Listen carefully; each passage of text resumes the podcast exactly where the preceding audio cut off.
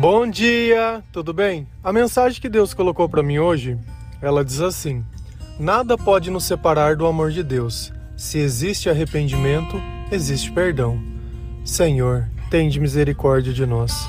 Perdoa, Pai, todos os nossos pecados. Livra-nos de todo mal. Nos afasta de tudo aquilo que não vem de ti. Nós agradecemos, Senhor, por mais esse dia, pelo alimento, pelas vestes, pelo banho. Aceita, Senhor, essa nossa oração esse nosso louvor, pois nós te amamos, bendizemos, adoramos. Somente tu é o nosso Deus e em ti confiamos. Eu acredito que quando a gente tem um relacionamento com alguém, qualquer tipo de coisa que sai fora do controle pode arranhar essa relação. Então, de repente, se você conversar com uma pessoa que a outra pessoa acha que você não deveria con conversar, ou se você fizer algo que a outra pessoa acha que você não deveria fazer, então uma, um relacionamento ele sempre está pautado no que o outro pensa. Então, se de alguma forma você ferir os interesses dele, essa relação por algum motivo ela vai acabar ou vai se danificar ou vai entrar em algum colapso por algum dado momento. Mas o nosso relacionamento com Deus, ele não funciona desse jeito. A misericórdia de Deus, ela é muito maior do que a gente possa imaginar. Na Bíblia toda, existe um único pecado que Deus diz que ele não perdoa, que é a blasfêmia contra o Espírito Santo. Blasfemar é como se falasse mal do Espírito Santo. Esse é o único pecado que está relatado na Bíblia que não existe perdão. Então, dentre todas as outras coisas que nós possamos fazer influenciados pelo mal, porque quando o Espírito Santo ele está na nossa vida, nós não procuramos o pecado, muito pelo contrário, nós procuramos tudo que é o contrário disso. Nós procuramos obedecer ao Senhor, louvar ao Senhor e fazer tudo aquilo que é bom e agradável. Por quê? Porque nós estamos no centro da vontade de Deus. E nesse lugar o pecado ele não tem como entrar. Por quê? Porque é o próprio Jesus influenciando os nossos hábitos e as nossas vidas. Eu lembro que no começo da minha conversão é, ficava sempre dúvidas em relação ao que Deus perdoava e ao que Deus não perdoava, uma pessoa que ela se assassina, que ela tira a própria vida, ela vai receber perdão de Deus? Isso daí na Bíblia não existe algum lugar que trate especificamente desse assunto. Então a gente começa a criar interpretações. Vai lá num versículo e vai em outro e fala que não pode destruir a criatura, e isso e aquilo, e aí a gente vai acabando tentando achar um entendimento. Né? Eu lembro que essa foi uma, uma das dúvidas que eu tive enquanto eu me convertia. E se a gente ir lá em Romanos 8, 38, 39, ele dá um entendimento um pouco melhor do que esse, do que nós queremos ficar deduzindo, né? A palavra ela diz assim: Pois eu tenho a certeza de que nada pode nos separar do amor de Deus, nem a morte, nem a vida, nem os anjos, nem outras autoridades ou poderes celestiais, nem o presente, nem o futuro, nem o mundo lá de cima, nem o mundo lá de baixo. Em todo o universo não há nada que possa nos separar do amor de Deus, que é nosso por meio de Cristo Jesus, o nosso Senhor. Nessa passagem fica muito bem claro Nada pode nos separar do amor de Deus, nada pode nos separar da misericórdia de Deus. Mas para que isso possa ser verdade, precisa existir um arrependimento. Então aí também fica uma dúvida. Será que a pessoa que tirou a vida, ela estava em comunhão com Deus? Eu acho difícil, porque quem que está cheio do Espírito Santo e pensa em tirar a própria vida? Mas eu não sou eu que vou condenar para onde vai ou para onde deixou de ir. Deus deixou muito bem claro na palavra que nada pode nos separar do seu amor. Então, às vezes você não se sente digno, ou às vezes você comete algum tipo de pecado que você sabe que Deus reprova, mas ainda assim, se você se arrepender, o amor de Deus ele está simplesmente te esperando. O Espírito Santo ele quer estar com você. De repente, se a gente for ter um entendimento um pouco melhor, ninguém fica o tempo todo pecando 100% do tempo. 100% do tempo você está fazendo mal, 100% do tempo tudo que você faz é errado. Então, talvez em dados momentos Deus esteja com você, em dados momentos que você escolhe desobedecer, Deus não está. Só que aí que vem a questão. A partir do momento que nós começamos a, a pensar nas coisas que nós fazemos, a olhar se aquilo que nós fazemos é bom, é ruim, a prestar atenção nos nossos sentimentos, nas coisas que têm acontecido, nós acabamos criando mais oportunidades para que Deus fique conosco ao invés de que Deus saia de nós. Se você ir lá em Salmos e começar ele e ler a eles em sequência, você vai perceber que Davi fala muito da tristeza, fala muito também sobre a vitória, fala muito sobre o sentimento de quando Deus está com ele. Então é, é, bem interessante os salmos porque ele, ele, é uma espécie de poesias e também são músicas, então tão, são diversas coisas. Mas eles relatam muito bem quando nós colocamos a nossa confiança no lugar certo, como as coisas modificam os nossos sentimentos e como nós entendemos que sem Deus nós não somos nada. E é verdade que o amor de Deus ele dura para sempre. E por mais que nós sejamos desobedientes, por mais que nós sejamos muitas vezes tolos, por mais que muitas vezes nós queremos achar que nós sabemos alguma coisa, o que Deus faz por nós ainda é muito maior. Então, por mais que você se sinta a pior pessoa do mundo, eu me sinto assim também. Não sou melhor que ninguém e nem quero ser. Por quê? Porque quanto maior o pecado, maior a misericórdia, maior o amor, maior a compreensão, maior o milagre. Jesus ele não veio para salvar os sãos, ele veio justamente para salvar os perdidos, para buscar justamente aqueles que, que são os piores. E às vezes, quando nós começamos a pensar nas coisas que nós fazíamos antes, certamente que nos entristece o coração.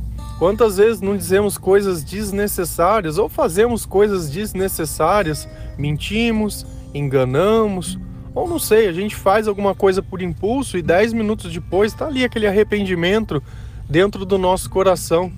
Às vezes, se você parasse um minuto para pensar, um minuto para calar, um minuto para orar, o resultado das coisas seriam muito diferentes.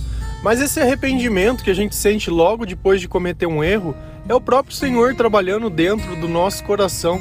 Se a gente ir lá em 2 Coríntios 7, versículo 9 e 10, a palavra do Senhor, ela diz assim: Agora, porém, me alegro, não porque vocês foram entristecidos, mas porque a tristeza os levou ao arrependimento.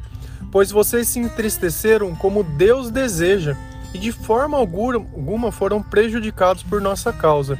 A tristeza, segundo Deus, não produz remorso, mas sim um arrependimento que leva à salvação. E a tristeza, segundo o mundo, produz morte. Percebe que existe dois tipos de tristeza, uma que é segunda a Deus e uma que é segunda ao mundo. A tristeza segundo a Deus, ela causa arrependimento.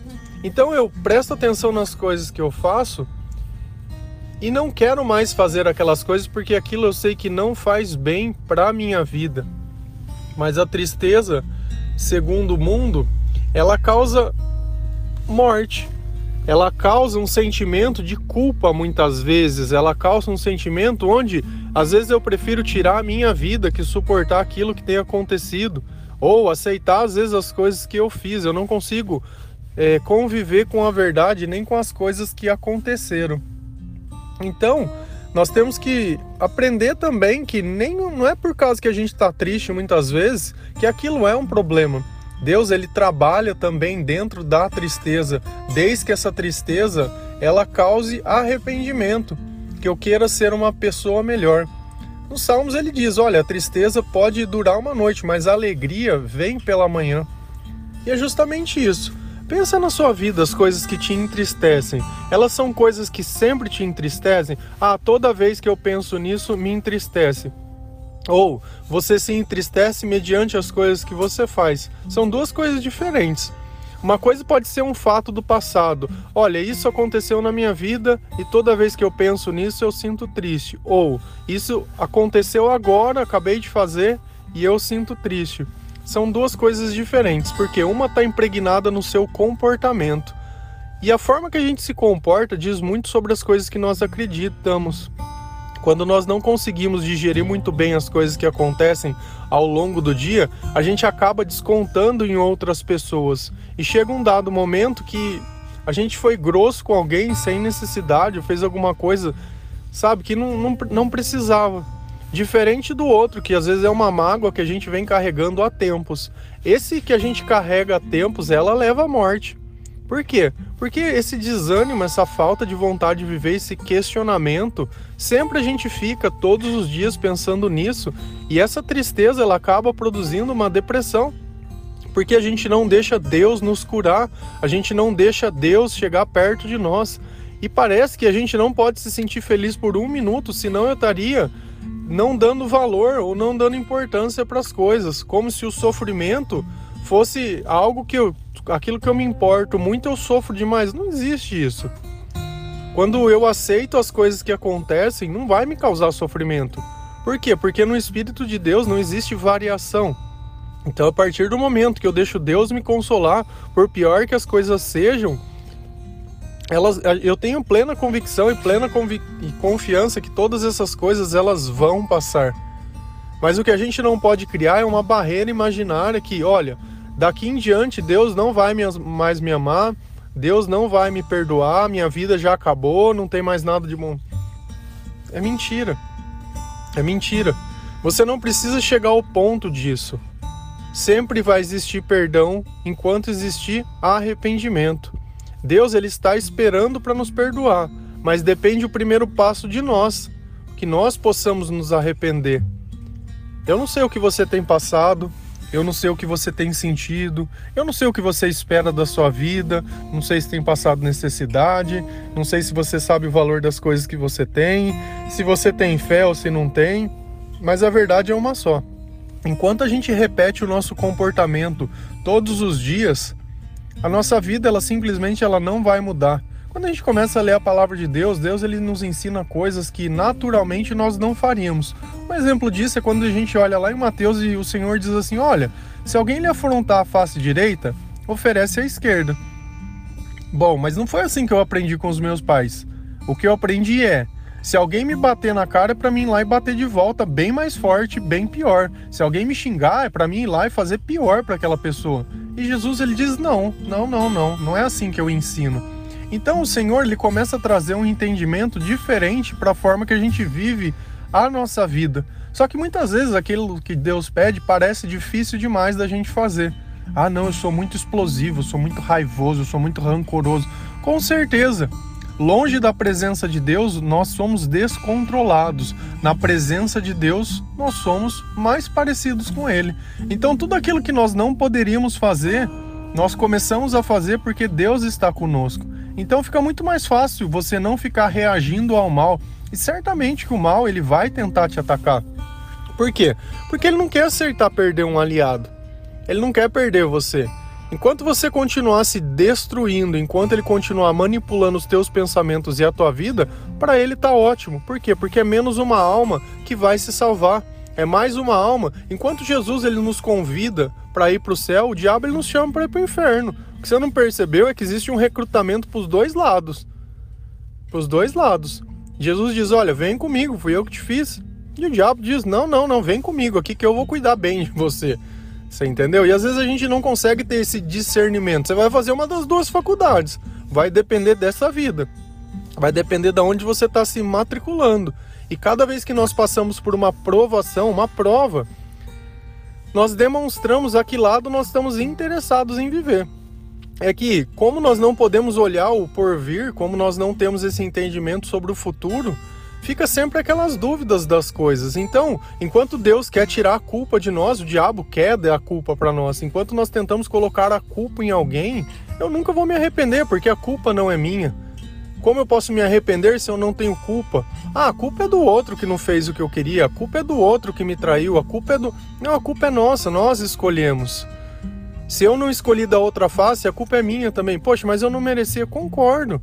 Mas essa vida ela não é feita de mérito. Se fosse por mérito, não existiria misericórdia. A misericórdia de Deus, ela não olha o culpado. Ela não está procurando isso, mas ela olha o amor. ela olha que aquele ato não pode nos separar de Deus. Por quê? Porque Deus ele tem um caráter muito maior que o nosso. A natureza de Deus ela é muito diferente da nossa, mas muito diferente mesmo. Então, quando eu tento olhar Deus com os meus olhos, talvez eu não consiga compreender. E aí é onde entra um nó. Então, para que esse nó possa ser desatado, para que isso possa fazer diferença dentro da minha vida, eu preciso da presença do Espírito Santo, eu preciso da sabedoria de Deus, eu preciso da leitura da palavra, eu preciso do louvor e eu preciso viver uma vida que eu nunca vivi.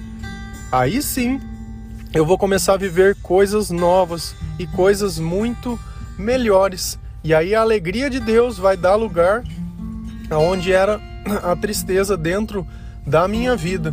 E uma coisa é sempre certa: nada pode nos separar do amor de Deus. Então para de ficar criando barreiras imaginárias. Por maior que você acredite que a tua vida seja hoje um pecado, Deus, ele te ama. E Deus, a partir do momento que você se arrepender e mudar de vida, ele está só te esperando. Vai chegar um tempo que você vai ter maturidade espiritual para realmente entender aquilo que é importante, então deixa Deus ir trabalhando dentro de você. Sabe? Essa é, essa é a mensagem. Deixa Deus trabalhando. Continua buscando a palavra, continua fazendo, continua entendendo, continua lutando, mas não se afasta disso. Amém? Que Deus abençoe a sua vida, que Deus te dê força, coragem para fazer o que precisa ser feito, coragem para aceitar o que precisa ser aceito, que Ele remova todo o medo do seu coração, que Ele freia a sua língua que Ele melhore os teus pensamentos e que o Espírito Santo possa te dar sabedoria e entendimento sobre todas as coisas. Amém? Deus abençoe, um bom dia.